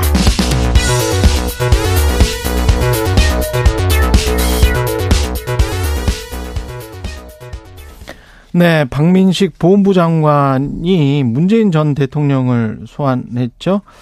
어, 백선엽 장군이 친일파면 문 전 대통령 부친도 친일파다. 친일파냐, 뭐 이런 이야기인데, 어, 전 대통령은 어, 문재인 전 대통령은 법적 조치를 예고했습니다. 자세한 이야기를 윤건영 민주당 의원과 나눠보겠습니다. 안녕하십니까? 예. 안녕하세요. 구로우리 윤건영입니다. 예. 구로, 구로우리시군요. 네. 예. 박 장관은 왜 갑자, 갑자기입니까? 아니면 어떤 의도가 있었던 발언입니까? 저는 의도가 있다고 생각하고요. 예. 우선 박 장관의 주장은 명백한 거짓입니다. 문재인 전 대통령이 부친은 음. 일제 강점기가 아니라 해방 이후에 농업개장을 하신 거거든요. 예. 사실이 아닌 걸 알고 있으면서도 하는 대단히 악의적인 의도가 있다고 생각하는데 예. 바로 그것은 홍범도 장군 흉상 이전에 본질을 좀 흐르트리려고 하는 물타기 전술 아닌가라는 아. 생각이 있습니다. 그래서 아무리 돌아가신 분이 말씀을 못 한다고 해도 자신들의 정치적 목적을 위해서 전혀 관련 없는 분을 끌어들이는 것은 그 의도 자체가 저는 매우 불순하다 이렇게 생각해요. 그 하태경 의원은 박 장관을 옹호하면서 해방 후에 에, 함흥시청 개장이면 일제 때는 서기 주사였을 텐데 그러면 자발적 공헌을 한 거니까 그러면 친일파 아니냐? 하태경 의원 주장도 예. 전혀 근거가 없습니다. 뭐 나무위키 같은 데 나오는 이야기일 뿐인 거고요. 예. 근거를 예. 제시하지 못하고 있습니다. 저는 박민식 의원의 주장 즉 근거 어, 거짓 주장이 법원에서 경종을 울려줄 거라고 생각을 합니다. 아. 최근에 노무현 전 대통령에 대해서 부부싸움 자살 운운했던 정진석 의원이 1심에서 유죄 선고를 받았거든요. 예. 그런 거 보면 법원이 판단을 내릴 거라고 생각합니다. 이거는 확실히 고발을 이미 했죠? 아닙니다. 아직 안 했고요. 예. 지금 서류 작업 중이고 예. 최대한 빨리 고발할 예, 예정입니다. 그 문재인 전 대통령 현안에 대해서 지금 조금씩 목소리를 어떻게 보면 과거와 비교하면 한 상당히 적극적으로 목소리를 내는 것 같기도 하고 이거는 어떤 지금 현재 전국에 대한 어떤 반작용인가요? 아니면 어떤 계획이 있는 걸까요? 지금 윤석열 정부가 문제가 있다는 건 세 살 먹은 아이도 다 아는 상황 아닙니까? 예. 그리고 최근 홍범도 장군에 대해서 연속해서 대통령께서 말씀하셨던 것은 전직 대통령으로서 역사의 후회를 남기지 않겠다라는 차원으로 봐주셨으면 좋겠고요. 예. 저는 국가 원로로서 당연히 하실 수 있는 부분이라고 생각합니다. 아니 어떻게 보면 음. 대한민국 역사를 생각한다면 반드시 해야 될 말씀이라고 생각을 하고요. 예전에 이런 말 있지 않았습니까? 독립운동을 하면 3대가 망하고 친일을 하면 3대가 흥한다. 음. 지금 딱 맞는 말씀 같아요. 자식도 잃고 배우자도 잃고 본인도 먼 이국에서 그렇죠. 쓸쓸하게 돌아가신 분이 홍범도 장군 아닙니까? 그렇죠. 네. 그런 분을 이렇게 모욕 주면 누가 나라에 헌신하겠다고 하겠습니까? 음. 저는 문재인 전 대통령이 말씀하시는 게 이상한 게 아니라 지금 강 건너 불구경하듯이 팔짱 끼고 보고 있는 윤석열 대통령이 저는 더 이상하다고 생각합니다. 이런 음. 부분은 빨리 나서서 정리를, 정리를 하셔야죠. 해야 된다. 예. 예. 아는 사람 뒤에 숨어 있는 형국 아닙니까? 비겁한 예. 모습 같은데요, 저는. 4월 총선을 앞두고 있어서 그런지 모르겠습니다만은 그 다음에 이재명 대표가 사법 리스크가 여전히 있기 때문에 문재인 전 대통령이 뭐 전면에는 아닐지라도 뭔가 상당한 그립 감을 보일 수도 있지 않나 그런 정치 평론가들의 그런 이야기도 있습니다. 평론가들께서 네. 하시는 말씀이고요. 그래요. 문재인 대통령 전 대통령께서 하셨던 건 역사에 대한 아쉬움을 남기지 말자, 후회 남기지 말자라는 차원인 것 같고요. 오히려 음. 4월 선거를 의식하는 거는 박민식 장관이죠. 저는 박민식 장관이 문 전 대통령 부친 이야기를 꺼낸 건 음. 총선 출마용이라고 봅니다. 아. 튀고 싶고 용산에 잘 보이고 싶고 그래서 공천 받고 싶은 거죠. 예. 개인적으로 보면. 예. 근데 한 가지 우려되는 부분은 박민식 장관 개인의 문제가 아니라 집단의 음. 흐름인데요. 예. 어, 윤석열 정권이 최근의 모습을 보면 균형감을 상실하고 소위 극우 보수적 목소리가 너무 세지고 있는 것 같아요. 음. 이를 예를 들어 보면 어제 대정부 질문에서 한덕수 총리께서 일제 강점기 시절에 우리의 주적이 일본 아니냐라는 질문에 답을 못 하시더라고요. 아. 이게 답을 못 할 일이 아니잖아요. 예. 윤석열 정부가 홍길동 정부도 아니고 그렇죠. 답을 왜 못 합니까? 그리고 최근에 어. 있던 홍범도는 안 되고 백선엽이 되는 이유도 마찬가지입니다. 친일은 되지만 일제 강점기 시절에 사회주의와 결부되면 빨갱이다라는 네. 괴상한 논리가 지금 정권 내 작동하고 있는 거 아니겠습니까? 그래서 음. 저는 정권 차원의 극우와 이런 집단적 흐름이 굉장히 심각한 문제다라고 보고 있습니다. 그리고 김영호 통일부 장관도 묘한 이야기를 했는데 국민 5천만이 모두 주권자로서 권력을 행사하면 대한민국은 무정부 상태로 갈 수밖에 없다. 어떻게 해석해야 될까요? 어, 이게 말이 됩니까? 궤변도 이런 궤변이 없죠. 예. 대한민국 헌법에 보면 주권은 국민에게 있다라고 있는데 국민의 주권을 개별적으로 행사해서는 안 된다. 라고 장관이 이야기하는 거거든요. 대한민국 장관이 헌법을 부정하는 거라고 저는 생각합니다. 음. 어, 해임이 답이에요. 해임이 답이다. 예, 예. 하루빨리 해임하는 거 말고는 답이 없습니다. 만약에 장관 논리라면 예. 촛불 집회도 무정부 상태고 반헌법적인 행위가 되는 겁니다. 국민이 직접 자신의 의사를 표출하는 모든 행위가 불법 행위가 되는 겁니다. 집회 시위가 전부 맞습니다. 다? 집회 시위를 불, 문하고 모든 직접적인 의사 표현 행위가 음. 저는 장관께서 아직도 본인이 극우 보수 학자인지 착각하고 있는 것 같아요. 국무위원이 된데도 불구하고 음. 헌법조차 무시하는 일종의 저는 극우 확신범이라고 생각하거든요. 이런 경우는 빨리 해임하는 게 맞죠. 해임 건의안 제출하시는 거예요? 아마 상임위에서 논의를 할 것 같고요. 예. 어, 정권에서 이런 요구들을 듣지 않으면 결국 그렇게 갈 수밖에 없지 않나라는 생각을 합니다. 그럼 국방부 장관이랄지 통일부 장관 해임 건의안이 같이 올라올 수도 있겠네요. 그 시기에 대해서는 시기는. 원내에서 전략적으로 판단하고 또 의총을 통해서 의견을 모아가야 된다고 저는 생각을 합니다. 통일부 관계자는 뭐 헌법상 국민 주권 행사가 대의민주주의를 통해 이루어지고 있음을 말씀드린 것일 뿐이다. 뭐 이런 주장이고요. 그 뒤에 또 사족을 달았습니다. 예. 개인으로서 하면 나라가 무정부 상태가 된다라는 걸 이야기했다라는 식으로 똑같이 이야기했습니다. 반성이 없습니다. 예. 당 현안 중에서는 뭐 이재명 대표가 내일 검찰 출석하는 게 가장 지금 큰데 그 이후의 상황은 어떻게 예측을 하십니까? 예측이 좀 안 됩니다. 우선 예. 검찰이 영장을 청구할지도 저로서는 알 수 없죠. 그렇지 않습니까? 그렇죠. 예. 네. 뭐, 그 검찰 마음대로니까요. 네. 다만 분명한 건 지금의 검찰 수사가 공정하냐 이건 아니라고 저는 생각합니다. 어제 음. 이화영 전 무지사가 공개한 자필 진술서를 보면 검찰이 계속해서 이화영 부지사에 대해서 압력을 행사해서 허위 진술을 강요했다고 자백하고 있지 않습니까? 예. 사실상 결론을 정해놓고 수사를 꽤 맞추고 있다라고 주장을 하고 있는데요. 소위 이재명 대표를 탁해서 정해놓고 각종 증언과 법리를 꽤 맞추고 있는 상황이어서 저는 뭐 국민들이 이런 내용들을 잘 보시지 않을까라는 생각이 듭니다. 근데 검찰 조사 이후에 또 단식을 이어갈 수 있나요? 굉장히 힘들 것 같은데. 많이 힘드시겠죠. 네. 단식이라는 게 뭐 힘든 일입니다. 게다가 이제 조사를 뭐한 10시간은 받을 텐데. 네. 조사 받는 것도 힘든 일이죠. 그렇죠. 네. 네. 그러면 어떻게 그 단식을 끝내야 되는지도 참 고민스러울 것 같은데 네. 그 바로 옆에서 국민의힘이 단식장에서 한 100m 떨어진 곳에서 수산물 소비 촉진 네. 홍보 행사를 연다고 예. 그 판촉 행사로 좀 바꾸기는 했다고 합니다. 시식회였는데 그러면서 너무, 너무 옹졸한 건데요. 이게 네. 야당 대표가 단식하는 근본적인 원인은 예. 윤석열 정부의 국정 파탄 때문이지 않습니까? 음. 그렇다면 집권 여당으로서는 최소한 성찰하고 반성하고 들어야 되는 거지 않습니까? 근데 지금 집권 여당의 태도는 너무 옹졸하죠.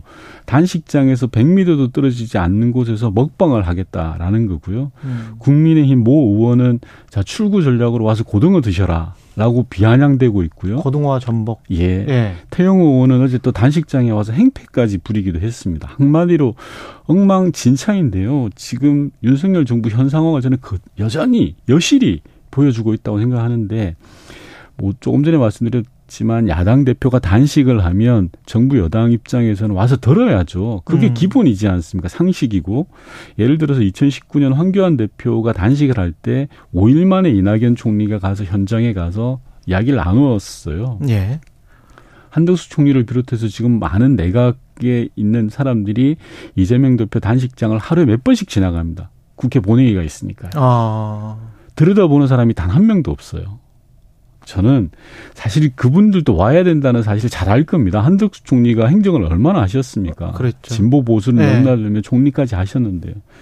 하지만 대통령한테 찍힐까봐 못 오는 거 아닌가 싶거든요. 아. 그러니까 정말 속이 좁은 정부라고밖에 생각 안 됩니다. 지금 국민의힘의 의원들이나지 내각에 있는 장관, 총리까지 포함해서 다 대통령의 어떤 방향 거기에 따라서 크게 좌우되고 있는 그런 뭐 거의 어떤 직원이나 뭐 약간 이 길은 아닌 것 같습니다. 이런 국무, 국무위원으로서도 사실 그런 말을 할 수 있는 거 아닙니까? 아니 특히 이제 집권여당 의원들은 더 자율적일 수 있는 것이고. 당연합니다. 당은 예. 모두에 말씀드린 것처럼 내년 총선 때문에 눈치 보고 있고요. 예. 내각 시스템은 서로 견제하고 균형할 수 있는 시스템이 무너졌습니다. 제가 볼 때는 예. 서로 의견이 좀 다른 그룹들을 내세워서 국정이 좀 균형감 있게 가야 되는데 이 자체가 무너졌고 누가 올바른 말을 하게 되면 용산에서 가만 안 두죠. 예, 근데 나경원 의원 잘라버리지 않습니까? 아, 아. 저출산 대책 이야기했다고 바로 그 다음날 잘라버리지 않습니까? 예. 그런 경우가 비일비재했죠. 그러다 보니까 내각에서도 찍힐까봐 무서워서 말 못하죠. 그렇게 판단을 하시, 하고 계시고요. 그 강서구청장 보궐선거 관련해서는 김재현 의원은 아, 일, 예, 1대1로 되면 아마도 어, 팽팽할 거다. 이렇게 지금 예측을 하던데요. 김태우 예. 후보하고 1대1로 되면요. 예. 너무 염치가 없는 거 아닌가요? 몰염치 그 자체 아닌가요? 예. 예를 들어서 본인 때문에 안 해도 되는 보궐선거를 해서 수십억 국민 세금을 낭비하잖아요, 지금. 음, 예. 다시 출마한다는 그 자체가 너무 뻔뻔한 거고 한국 정치사에 저도 정치권에 한 20년 이상 있어 봤지만 정말 찾기 어려운 희대의 코미디 같은 사건이에요. 본인 음. 때문에 보궐선거를 했는데 다시 또 본인이 나온다? 이런 코미디가 어디 있습니까? 저는 아, 공천 안 한, 뭐, 제가 뭐 남의 당을 대해서 타박하기는 어렵지만, 네. 공천 안 하는 게 맞습니다. 안 하는 게 맞다? 예, 예. 예. 대신 공천으로 입장이 좀 바뀌는 것 같은데요. 공천을 하, 해서 만약에 국민의힘이 지면, 네. 그러면 지금의 어떤 전국 구도가 바뀔까요? 아니면 당연한 결과라고 그냥 보세요? 별로 반성하지 않을 것 같은데요. 지금 하는 모습으로 봐서는. 예. 뭐 지고 어, 이기는 거에 대해서 별로 영향 안 받을 것 같고 저는 음.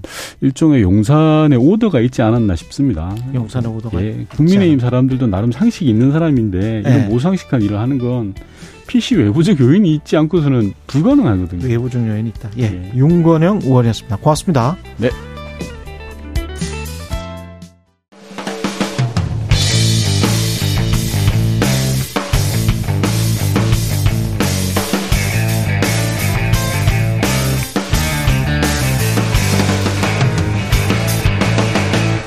최경영의 최강 시사.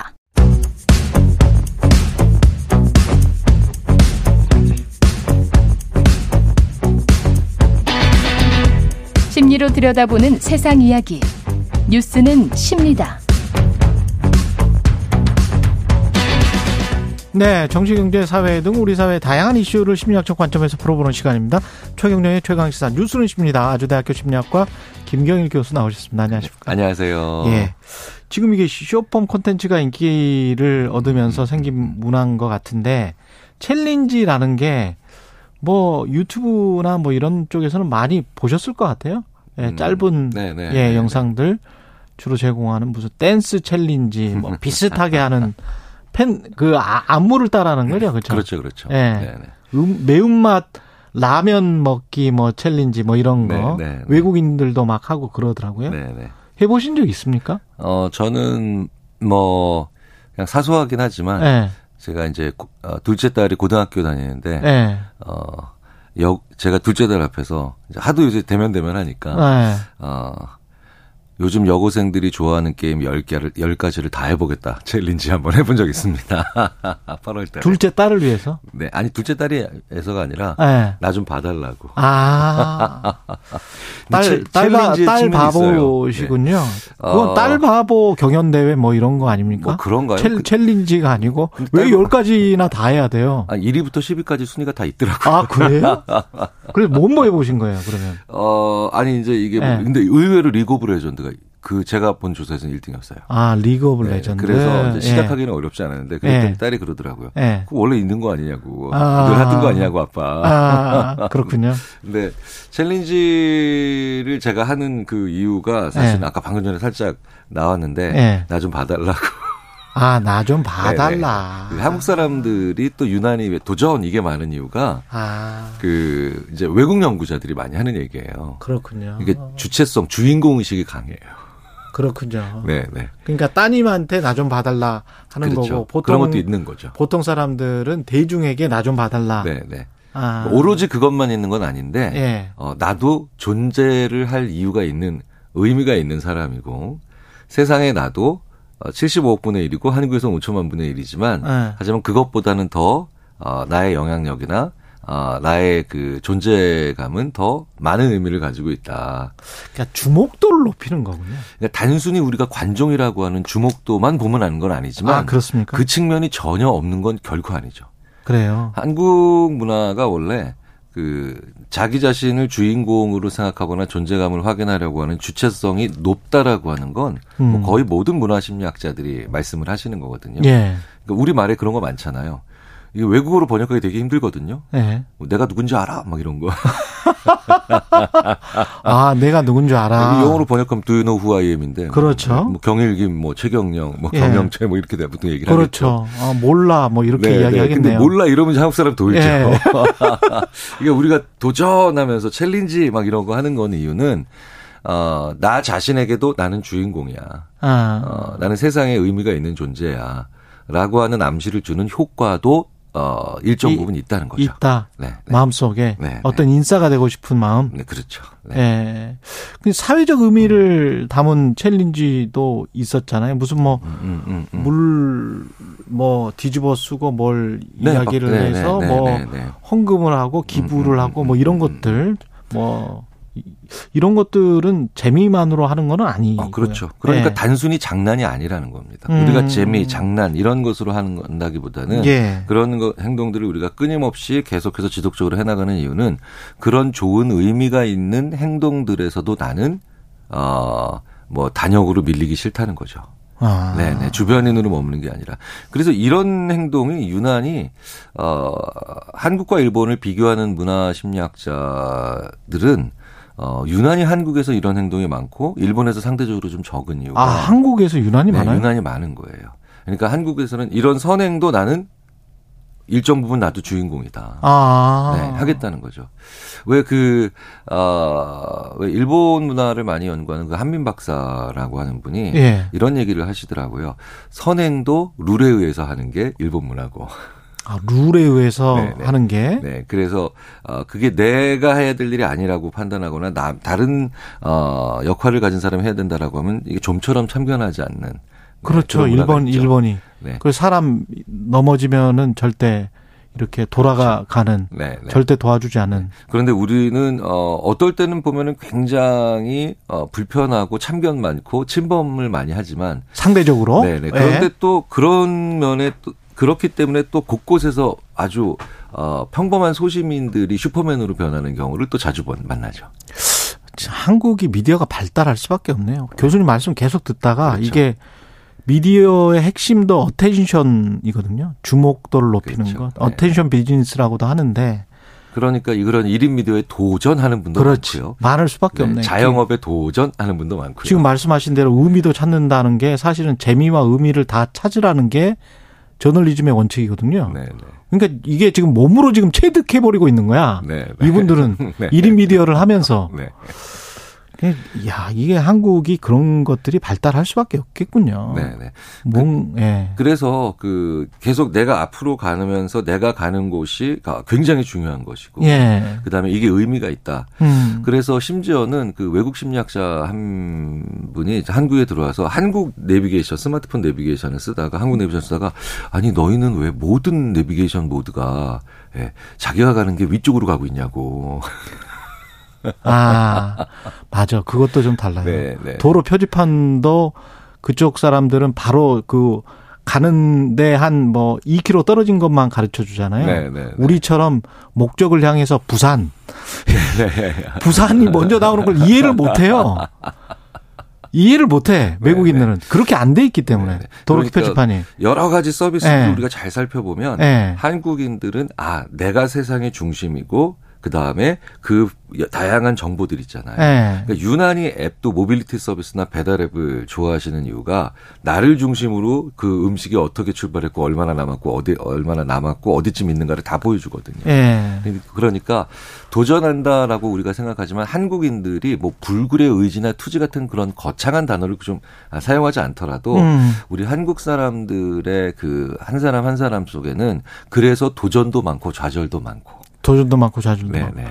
근데 아까 challenge 같은 거 이상한 거 하다가 무슨 지하철에서 올라타 가지고 왜 미국에서 뭐 사고 나고 그런 것도 있지 않습니까? 네네네. 뭐 매운 거 먹다가 돌아가시기도 하고. 네네. 이거는 그 웃을 일이 아닌데 어, 이거는 그럼요. 지나친 객기잖아요. 그렇죠. 단순한 challenge가 아니고. 그러니까 이제 그런 도전 의미가 있는 것에 도전하는 거와 예. 뭐 사실은 어, 확연히 구분되지 않더라도 어, 일정 부분 겹치기는 하죠. 예. 허세와 객기라는 것. 허세와 있죠. 객기. 네, 이제 허세는 대부분 어, 잘 보이고 싶은 마음이죠. 음. 네, 그러니까 이게 약간 척이 있다는 거거든요. 네. 근데 사실 어, 외국에서도 이제 청소년들이나 아니면 청년들한테 허세와 객기가 담긴 그런 동영상들을 많이 보잖아요. 그렇죠, 그렇죠.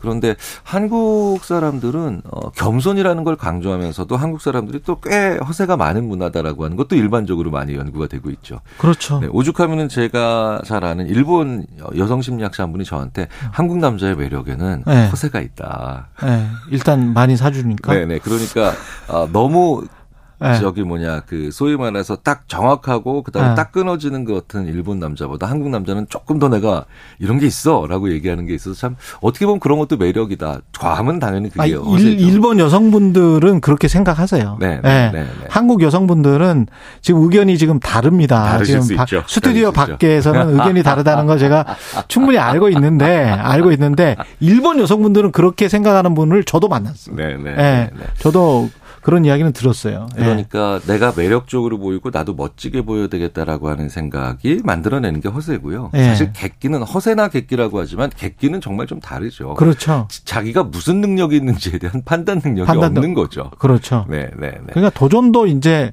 좀 긍정적인 도전이 돼야 되겠습니다. 그렇죠. 그러니까 그런 것들을 긍정적인 도전으로 많이 가려면 어. 어 사회적으로 의미 있는 행동이나 사회적으로 의미 있는 그런 현상들을 많이 봐야 돼요. 사람이 많이 본 것대로 가잖아요. 아. 네, 많이 본 것대로 갑니다. 그렇군요. 네. 그런 그 옆에서 SNS나 이런 것들도 무슨 기부를 많이 하고 좋은 일 많이 하시는 분들 위주로 이렇게 잘 문화가 형성이 되면 네, 네, 그것도 네, 네. 상당히 도움이 되겠네요. 그렇죠. 그런데 그 그리고 예. 그래서 그 안에서 또 재미있는 장난을 만들어내는 거죠. 음. 네, 그 안에서 허세를 그 부리면 사실은 본인이 알기 때문에 본인이 나중에 밤에 잠자려고 하다가 이불킥을 하고 그러는 경우도 많잖아요. 그 네. 사람이 살아가면서 허세가 전혀 없기도 불, 힘들죠. 어느 정도의 허세는 약간 있습니다. 그렇, 그렇죠. 네네, 저도 네네, 많이 있는 것 같아요. 네네. 그런데 살아가면서.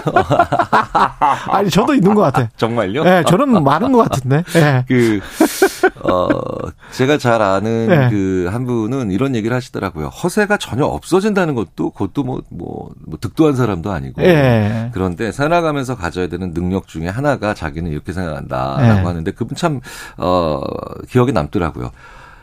내가 감당할 수 있는 허세와 네. 아, 나중에 정말 그 이불킥처럼 감당이 안 되는 허세를 점점 더 잘 구분해 나가는 게 그렇죠. 우리가 나이 들어가는 거다. 그렇죠, 그렇죠. 네, 네. 예. 그러니까 젊었을 때는 허세를 많이 부리 불이죠. 네, 그때는 이제 젊은 시절이나 아니면 어 청소년 시절에는 그게 잘 구분이 안 되니까 네. 힘들어하는 경우가 많았고, 아. 그러니까 저도 뭐 능력 차원의 허세든 아니면 금전적인 차원의 허세든 네. 뭐 심지어는 어 성품상의 허세도 있죠. 굉장히 아. 착한 척하고. 그렇지. 네, 네, 네, 착하게 보이고 싶어하니까 네, 인간의 좋은 사람으로 보이고 싶어하는. 그 좋은 사람으로 보이고 싶어하는. 그런 모든 것들에 대해서 내가 아요 정도 허세까지는 가능해. 근데 허세를 그내 가 허세를 부리고 있다는 걸 인지를 할 정도면 그 사람은 나르시스트는 아닌 거잖아요. 음, 아, 어떻게 아니죠. 보세요? 그러니까 자기 그러니까 메타인지나 메타 감정 같이 네. 자기 자신의 능력과 자기 자신의 감정을 또 보는 그 별도의 능력. 자기 객관화가 되는. 능력. 그러니까 뭐 10개의 단어를 보여주고 몇 개 기억할 수 있을 것 같아. 보통 우리는 시험에서 이런 걸 측정하죠. 7개 기억한 친구가 5개 기억한 친구보다 기억력이 좋다. 예. 그런데 물어볼 때 몇 개 기억할 수 있을 것 같아?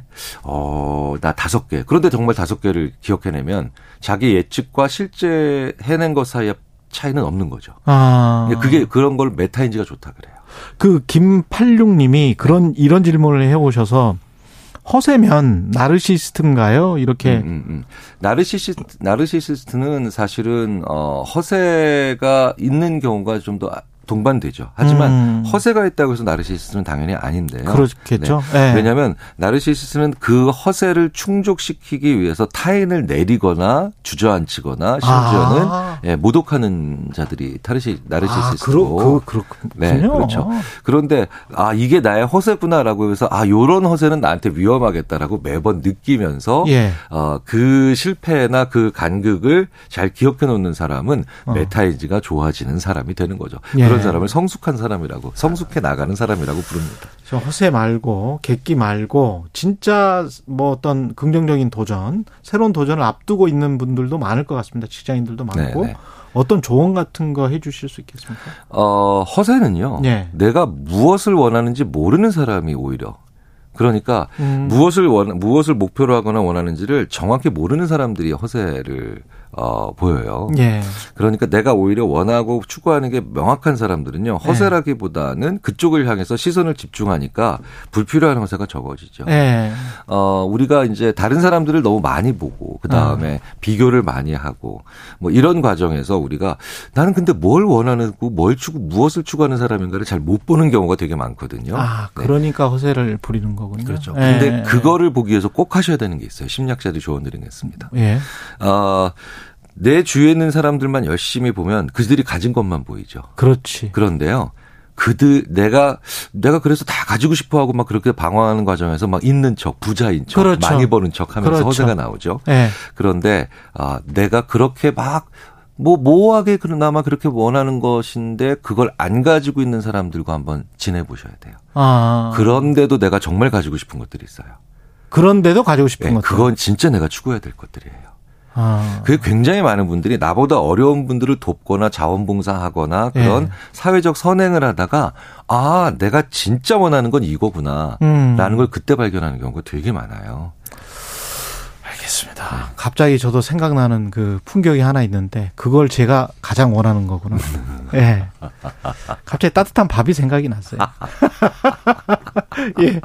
여기까지 듣겠습니다. 뉴스는 십니다. 김경일 교수였습니다. 고맙습니다. 감사합니다.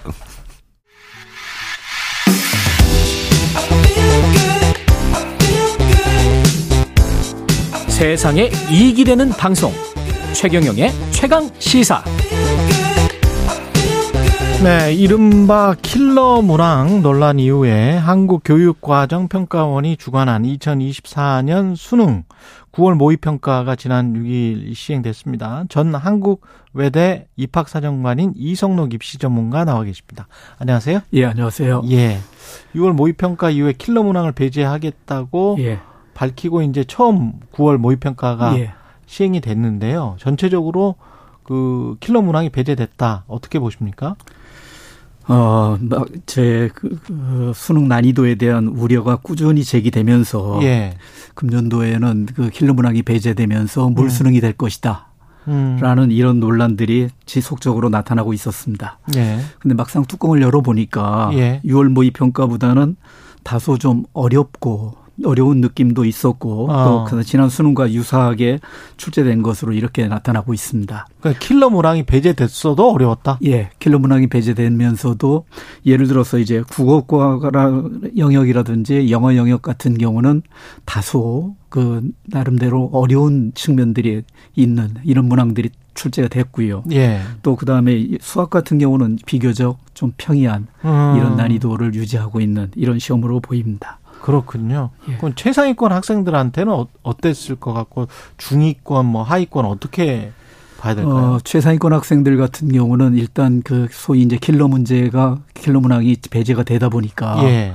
나름대로 그 문제에 있어서 좀 영향을 발휘할 수 있는 어. 이런 부분들이 여지도 충분히 있고 예. 해서 고득점을 하는데 좀 도움이 됐 는 이런 음. 특징들이 있었지만 그 중상위권 학생들부터는 그 변별력 확보를 위해서 소위 이제 준킬러 문항이라는 것들이 좀 다수 출제된 이런 점들도 엿볼 수 있습니다. 그렇군요. 예, 그런 측면에서 좀 이 학생들 같은 경우는 조금 난이도가 좀 있는 것으로 이렇게 반응도 나타나고 있다. 라는 점도 확인해 볼 수 있습니다. 그런 전문가들이 기존에 예상했던 것과 비슷하네요. 그러니까 킬러 문항을 배제하면 중킬러 문항이 많아져서 오히려 많은 학생들이 점하고 있는 중상위권. 예. 최상위권은 숫자는 적을 거 아니에요? 네, 그렇습니다. 그냥 중상위권 학생들의 숫자는 많을 것이고 예, 예. 그 학생들한테는 훨씬 더 어렵게 느껴질 것이다. 예.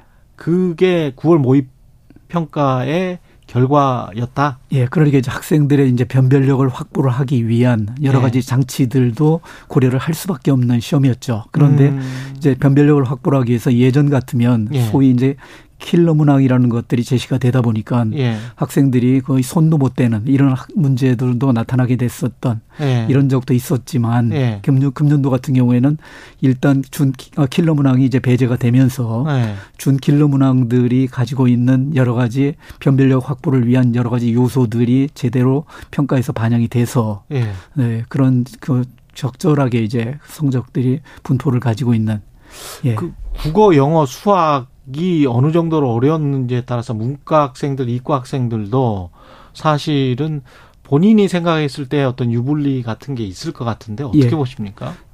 그 학생이 가지고 있는 학업 성취도에 따라서 예. 나름대로 유불리 현상이 나타날 수 있는 것은 기본적으로 나타날 수 있는 부분들입니다. 예. 예, 거기에다가 이제 국어 같은 경우에서 이 문제가 이제 어려운 수준으로 출제가 됐었을 때 예. 예, 국어에 대해서 대비를 좀 더 철저하게 하지 못한 학생들이 예. 나름대로 그 거기에서 이제 불이익을 좀 받을 수 있는 이런 부분들도 나타나고 있다라는 점들도 확인해 볼 수 있습니다. 특히 이번 문제 같은 경우에는 국어 같은 경우에는 그 지난 6월 모의 평가보다 다소 어렵게 출제됐다라고 얘기가 되는데 예. 예, 그 예를 들어서 EBS 연계를 연계 정책을 반영해서 EBS 교재에서 50% 이상을 밀도 있게 반영하다 보니까 음. 나름대로 지문의 난이도는 낮아졌지만 예. 실제 그 학생들이 선택지를 토대로 해서 변별력을 네. 확보하기 위한 이런 그 출제 전략을 엿볼 수 있는 이런 부분들도 있습니다. 그런 측면에서 예. 어 그런 부분에서 선택지를 꼼꼼하게 읽지 않으면 예, 정답을 하는 데 있어서 좀 어려움을 겪을 수 있는 이런 특징도 나타난 시험으로 보입니다. 수학 같은 경우에 예. 신문 기사에서는 그런 그런 이야기가 있더라고요. 그러니까 만점자가 예. 다 굉장히 많아서 예, 예. 최상위권에 그래서 뭐 그들이 원하는 뭐 어, 의대랄지 이런 데 정원을 넘기고도 만점자가 그것보다 더 많을 것이다. 예. 어떻게 선생님은 어떻게 생각하세요? 비슷하게? 어, 결과가 이제 나와 봐야 알겠지만 예. 충분히 그런 예상을 해볼 수 있는 아, 그렇습니까? 예, 특징이 있습니다. 예. 뭐 지나치게 이제 계산을 요구한다든지 불필요한 개념으로서 실수를 유발하지 않고 또 풀이 시간도 과도하게 오래 걸리는 문항들이 나름대로 배제가 된 음. 이런 점들도 있습니다. 물론 어, 킬러 문항이다 아니다라의 논란이 있을 수 있는 문항들도 일부 제시가 된 걸로 이렇게 보이고 보이고 있습니다. 전문가에 예. 따라서는 어, 이런 문항이 문항이라는 것, 예를 들어서 그 10번 문항과 관련돼서 논란들이 지금 있게 되는데, 어, 미지수 3개를 상정하는 이 문항회 같은 경우는 나름대로 교육과정을 벗어난 부분들도 있는 것이 아니냐라는 아. 논란도 있지만, 예. 그런데 이제 그 문제에 대한 난이도가 음. 그렇게까지 어려운 문항으로 이제 보여지지는 않다, 않는다. 음. 그런 측면에서 이제 초고난도 문항으로 분류하기에는 좀 논란들이 여지가 있는 이런 부분들도 있다라는 점도 생각해 볼 수 있습니다. 수능 난이도는 결국 9월 모의평가에 준하는 수준일까요? 어떻게 보십니까? 이제 예년의 경우를 보면 예. 6월과 9월에 모의고 모의 평가를 통해서 나타난 학생들의 반응도라든지 이런 것들을 적절하게 고려해서 이렇게 제시를 하고 있는데 음. 통상적으로 이제 9월 모의 평가 수준에서 제시를 하는 것이 일반적으로 나타나는 현상으로 엿볼 수 있습니다. 공교육 과정에 충실하면 이제 풀 수 있는 문제 로만 나왔으면 좋겠다. 이런 게 아마 이제 학부모들이나 교육부의 오랫동안의 방침이었는데 그거에 관한 어떤 논쟁은 아까 말씀하신 것처럼 뭐 그게 벗어난 문제이기는 하지만 그렇게 어렵지는 않았다 이렇게 말씀하시는 거 보면 그게 어쩔 수 없는 측면이 있는 건가요? 어, 이제 공교육만 충, 교육 과정에 충실하면 충실히 충분히 풀 수 있는 문제를 출제를 하고 있다. 예. 라고 이제 교육부에서는 이제 이야기를 하고 있습니다. 출제 예. 기본 원칙이 학교 교육을 충실히 이수한 학생이라면 충분히 풀 수 있는 그렇죠. 이런 수준의 적정 난이도를 상정하고 이렇게 출제한다라고 얘기하는데 음. 학생들이 느끼는 반응들은 사실은 불안감, 또 그다음에 어렵지. 예, 예. 학생들이 느끼는 그런 내용들은 예. 그런 부분들이 완전히 만족스럽게 이렇게 출제되고 있다라고 보기에는 좀 그렇겠죠. 예, 논란들도 예. 있습니다. 예. 이게 지금 뭐 보완해야 될 부분이나 이런 것들은 좀 보이십니까? 이번 9월 모의 평가를 분석해 봤을 때 어, 수능 전에 수능에서 이제 이번 그 학생들의 그 답안 나타난 반응들을 좀 더 정밀하게 판단을 하셔서 예. 나름대로 이제 예를 들어서 그 킬러 문항과 관련된 요소라든지 이런 부분들에 대한 논란이 있는 부분들은 철저하게 배제를 하기 위한 음. 예, 꼼꼼한 이제 전략을 대비 가지고 출제를 해줘야 되는 이런 부분들도 있는데 어 실제 그 난이도와 변별력이라는 측면에서 안정적인 평가 도구를 확보하는 것은 출제 방식에서 정말로 앞으로 계속 모색해야 될 음. 방법론 중에 하나가 아닌가. 뭐 예를 들어 들어서 교육과정상의 성취 수준을 충분히 고려해서 적정 난이도와 변별력을 지닌 검증된 문제들을 다수 확보한, 확보한 이런 문제은행식, 문제은행식 출제라든지 하는 시스템 보완 방식 같은 것도 생각해 볼 수 있는데 이것은 이제 장기적인 프로젝트를 토대로 해서 준비를 해야 되는 내용으로 보여집니다. 근데 9월 모의 평가에 지금 재수, 삼수, 뭐 사수 이 N수생 예. 역대 최대라고 하는데요. 이게 그런 그런 이유가 조금 쉽게 출제되니까 내가 좀 더 상위권 대학으로 진출해 보자 아니면 뭐 원하는 과로 가보자 뭐 이런 건가요? 학생들 입장에서 이제 변별력이 이제 다소 떨어지는 문제 출제를 한다라는 예. 측면들 그러니까 예. 어, 본 수능에서의 변별 저 난이도가 낮아질 거다라는 기대하에 반수생, 재수생들이 N수생 소위 네. 이제 이 사람들이 좀 늘어나고 있는 이런 특징들을 가지고 있는데 음. 이 내용은 사실은 그 재학생들 중에서 이 일부 학생들 같은 경우가 과목별로 예, 등급이 낮아질 소지를 충분히 가지고 있다는 거죠. 왜냐하면 음. 상위권 재수생들이 진입을 하기 때문에 예. 성적들이 좀 더 낮게 등급을 받을 가능성들이 있기 때문에 상대적으로 예, 이런 이런 학생들이 수시 모집을 지원을 했었을 때 예, 수능 최저 학력 기준을 적용하는 대학에서 이 최저 기준을 맞추지 못했었을 때는 불합격이 되는 이런 특징들이 있기 때문에 네. 네. 충분히 영향력을 가지고 있다라고 보여집니다. 그럼 지금 당장의 고3 학생들한테는 상당히 불리한 거네요. 뭐 숫자가 많아지 반드시 이제 불리하다라고 얘기를 할수 없죠. 학생에 따라서 이제 달라질 수 있는데 음. 예 나름대로 숫자가 많아지기 때문에 재수생이 인수생들이 많아지기 때문에 특히 거기에다 고득점을 하는 재수생들이 많아질 수 있다라면 불리한 여건을 가지고 있다라고 볼 수 있죠. 그 입시 전문가로서 마지막으로 사교육 카르텔과 관련해서는 어떻게 인식하고 계십니까? 어, 이게 사실이라면 사교육 카르텔의 현직 교사들이 광범위하게 연루돼 있다는 것을 보여주고 있는데 상당히 충격적인 내용으로 네. 살펴집니다. 양질의 교육 서비스를 판매한 것이 아니라 실제 특권층만 알 수 있는 입시 정보 장사를 해온 거기 때문에 음. 시장 원리에도 어긋나고 공정과 상식에도 어긋난 이런 내용으로 확인해 볼 수 있습니다. 네. 공교육 붕괴를 막고 무너진 교권을 회복하기 위해서라도 선생님들이 먼저 바로 서야 된다. 라는 이런 공 이런 측면들과 관련해서 공정성을 뒤흔드는 위법 행위는 결코 좌시할 수 없다. 그렇죠.라고 예. 볼수 있습니다. 여기까지 듣겠습니다. 지금까지 입시 전문가 이성록 선생님이었습니다. 고맙습니다. 예, 고맙습니다. 예. 8234님이 최강시사 듣고 있으면 시간이 너무 빨리 갑니다. 시계를 멈추고 진행해 주세요. 하고 각주국원 같은 말씀을 해 주셨습니다. 고맙습니다. 9월 8일 금요일 KBS 1라디오 최경령의 최강시사였습니다.